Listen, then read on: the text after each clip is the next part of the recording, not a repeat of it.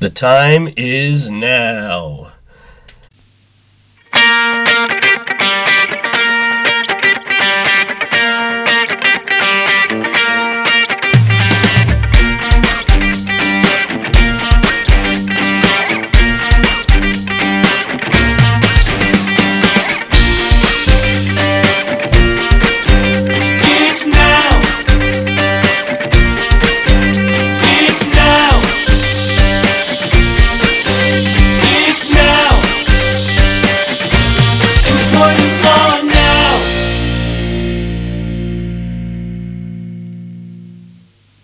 Volume 4, Episode 76.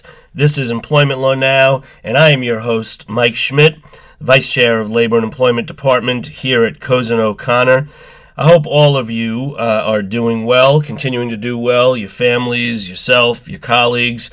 We are at the beginning of July, just off of the July 4th holiday, and uh, it is crazy that we're here. I, I feel like it was just March. I thought to myself that I'd be leaving the office for a couple of weeks. Uh, and here we are, as I said, in uh, July of 2020. Uh, see a light at the end of the tunnel in some respects, but in other respects, I just don't know how and when this is all going to end. Uh, and I'm not even sure how we will be defining normal, quote unquote, uh, for the foreseeable future. But we are all plowing ahead. I hope you are plowing ahead. And as I said, I hope you all remain safe and well. There's a lot still going on with the Families First Coronavirus Response Act. The FFCRA included within that are, as you know, the paid sick leave and emergency FMLA provisions that became effective on April 1st of this year and will continue to be in effect through December 31st, 2020, unless there is some extension of that. But I want to focus today on uh, a very common scenario that we're talking about as we are at the crossroads of bringing employees back to the workplace on the one hand, and on the other hand, summer camps or child care for the summer not being available still because of COVID 19. Before I get to that, um, I, I, do want to share with you some developments specifically with uh, employees and their mindset, as well as some recent initiatives by the Department of Labor. So, I saw a very interesting survey, um, which seems to demonstrate that at least as of you know a few weeks ago, employees are still not at all clear about their entitlement to leave under the FFCRA. A recent survey was done of a little over 1,000 Americans by the National Partnership for Women and Families, and that survey showed that uh, only one in five Americans, 20%, have either taken or plan to take leave that they're entitled to under the FFCRA. Perhaps more astonishing is that more than half, 53% of those surveyed, either were not aware of the leave obligations or didn't think that they qualify for the leave obligations. So there seems to be uh, still a need for educating employees as to what their rights are, what leave they are entitled to under the paid sick leave and emergency FMLA provisions of the FFCRA enacted this year in response to the pandemic. Well, the United States Department of Labor uh, seems to be that body that is trying to educate and ramp up its enforcement of violators. Two interesting aspects of that.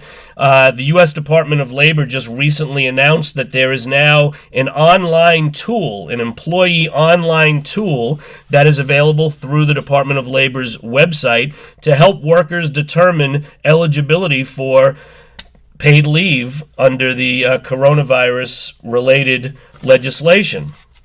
Uh, this quote from the Department of Labor's Wage and Hour Division Administrator Cheryl Stanton quote, This new tool makes it simple for workers to find out if they may be eligible for paid sick leave or extended family and medical leave under the critical provisions of the Families First Coronavirus Response Act.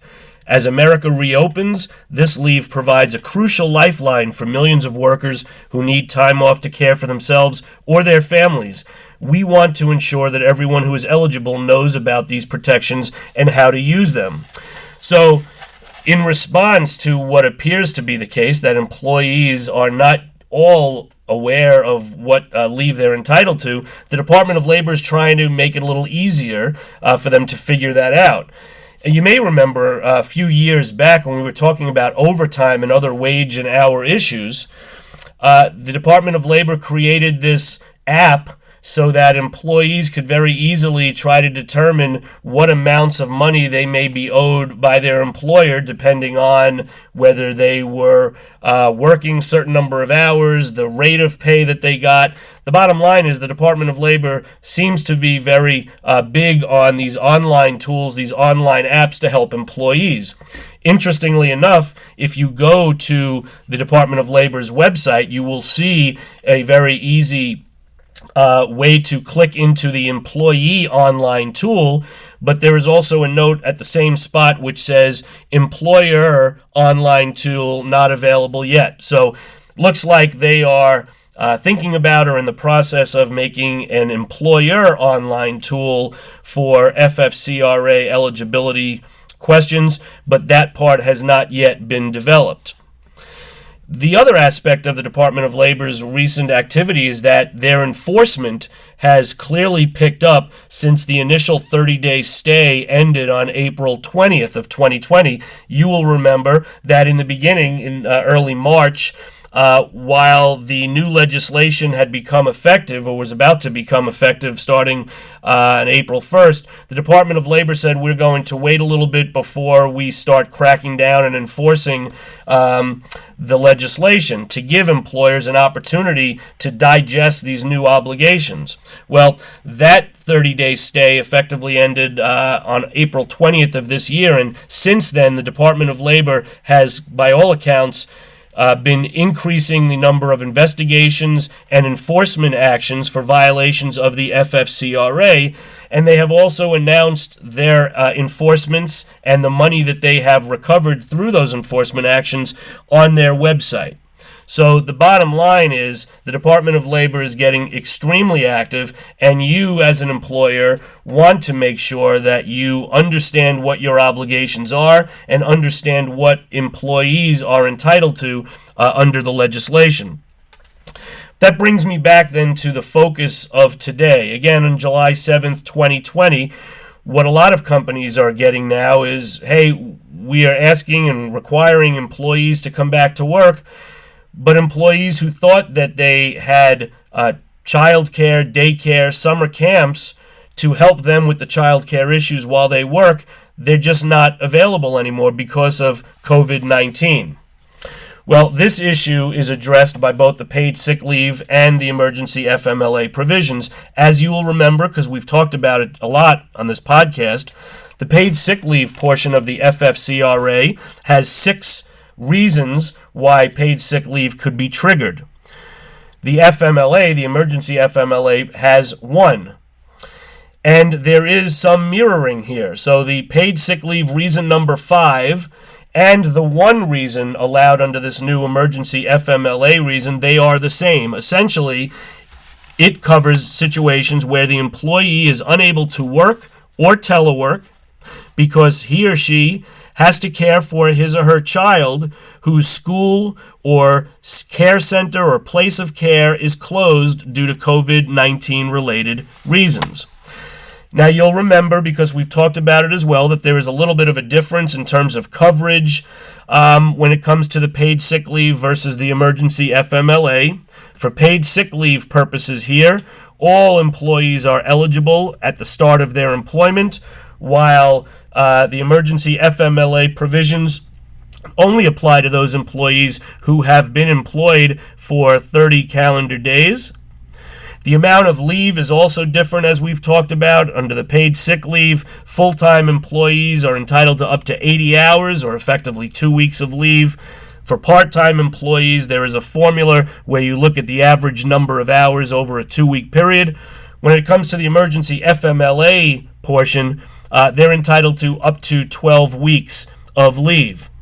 The first two weeks of those ca- uh, are unpaid unless they're entitled also to the paid sick leave, in which case those two weeks, those first two weeks, uh, can be paid under the PSL. And then the second 10 weeks of the emergency FMLA leave, uh, the eligible individual is paid two thirds of his or her regular rate of pay with a cap of $200 per day or $10,000 in the aggregate. Again, and we're talking about this one specific reason. When the employee has to take care of his or her child because the child care, the summer camp, the place of care is closed. Important to remember that the leave needed is only for the time that the employee has to take care of his or her child, and only when the place of care is closed or unavailable due to COVID 19 related reasons. Right? So if the unavailability is because school has closed, as it normally would at the end of the school season, well, that's not closing and that's not unavailable because of COVID 19 related reasons. It's closed or unavailable because the school year ended. So the Department of Labor has, in fact, recognized that this is an issue. This is a situation that employers are going to be facing, and uh, just released a field assistance bulletin, which is not necessarily guidance directed at employers or employees, but it is to provide, as it sounds like, assistance to those investigators in the field on how they go about investigating and ultimately, if it comes to this, enforcing this part of the FFCRA the unavailability of summer camp, place of care, child care issue of both the paid sick leave and the FMLA. So, there are a couple of things that I wanted to talk about here uh, that stand out uh, from the Field Assistance Bulletin released by the Department of Labor. Again, it starts by talking about some definitions here. Um, it reminds us that the FFCRA provides eligible employees with up to two weeks of paid sick leave and up to 12 weeks of the emergency FMLA when there is a need to care for the employee's child whose place of care is closed due to COVID 19 related reasons.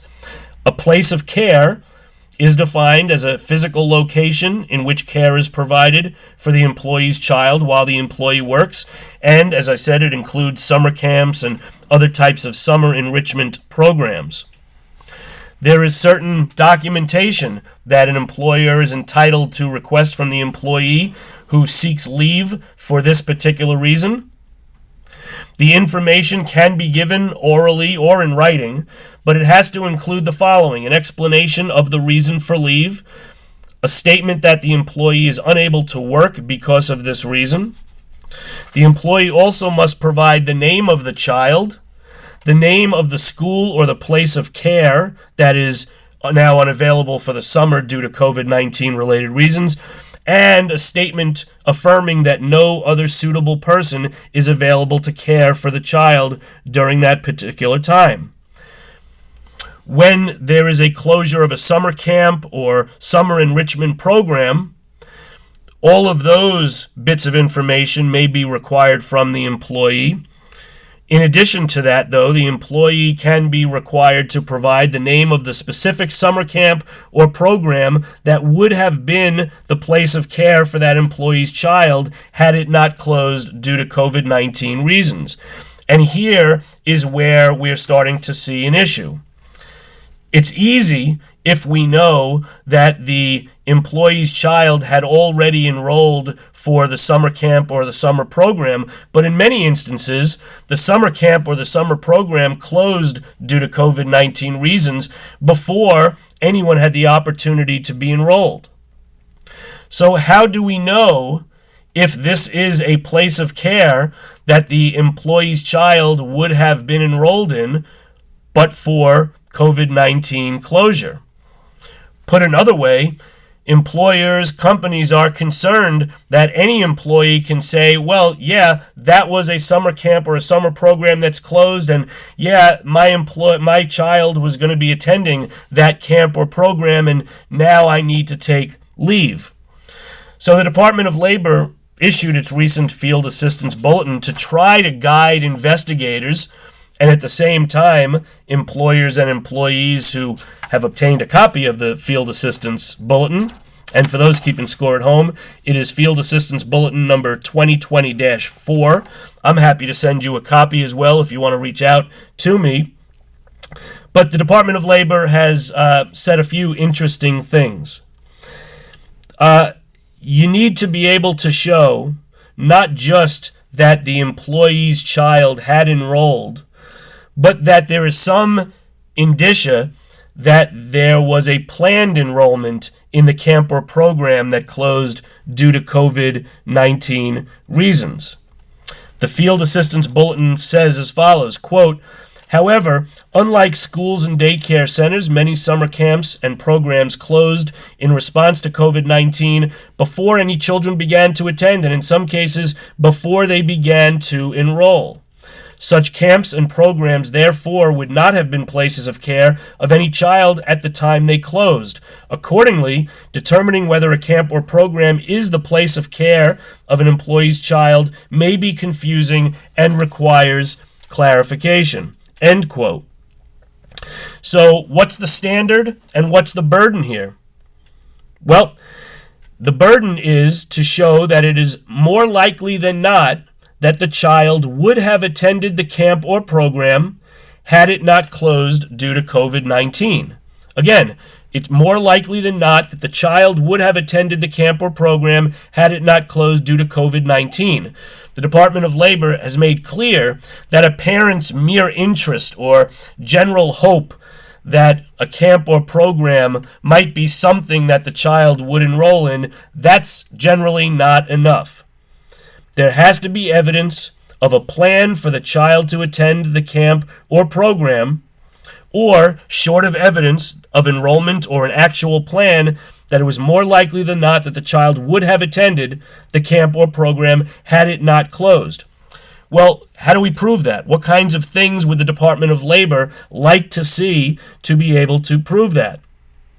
Well, so if the summer camp or program has an application process, evidence that an application was submitted before the camp's closure, that certainly can establish that the camp or program was the child's planned place of care during the summer.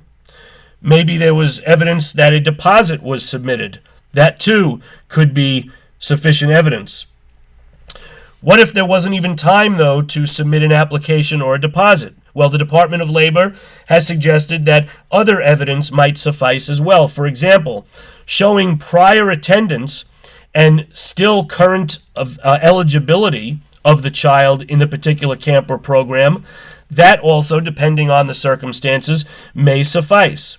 So, an example given by the Department of Labor a child's attendance at a camp or at a summer program in 2018 or 2019 may indicate that that same camp or program would have been the child's place of care during this summer of 2020 so long as the child continued to satisfy eligibility qualifications for continuing to attend. So, on the other hand, if the summer camp was available for children ages 10 to 12, and in the summer of 2020 the child is 13 years old, well, even though he or she attended in 2018 and 2019, the child would no longer qualify from an age standpoint to attend the same camp in 2020. And that camp or program, therefore, could not be deemed to be the place of care of that child for the summer of 2020. So, the Department of Labor recognizes that there is no one size fits all here, um, but and like so many issues, uh, that there is uh, no black and white answer to this particular question. The Department of Labor uses the term there are a multitude of possible circumstances, but at the end of the day, there needs to be some demonstration that there was either a plan to send the employee's child to a summer camp or program, or even if there was no such plan at the time the summer camp or program closed due to COVID 19, there is some evidence that the employee's child would have nevertheless attended the camp or program had it not closed. So, you know, not crystal clear, definitive answers to whether an employee is going to be able to be entitled to take leave for this reason under the paid sick leave and emergency FMLA provisions, but a little bit more guidance than we had before this field assistance bulletin was issued. It's real important to be in compliance with this stuff. It's real important to understand what the obligations are. Don't think, as I've said before, that these requirements only exist and apply during the quarantine period. Again, unless they are further extended, they continue to apply through the end of this calendar year 2020. And we will continue to see employees making leave requests as the summer continues due to summer related issues such as camps and summer programs uh, becoming unavailable due to COVID 19. So it's important to keep abreast of this uh, stuff, and hey, that's why I'm here to help you keep abreast of this stuff. If you've got any questions, please feel free to reach out. If you have any other topics of interest, things that your organization uh, is grappling with and you'd like to have addressed in this podcast, please reach out to me. Uh, I am at mschmidt at cozen.com. You can also leave a comment uh, on our dedicated website, which is employmentlawnow.com. You can also find me on Twitter. Hey, who doesn't love a good tweet? You can find me on Twitter at mschmidt emplaw. Until the next time, I hope you continue to stay safe and healthy, and I hope all of your labor is productive.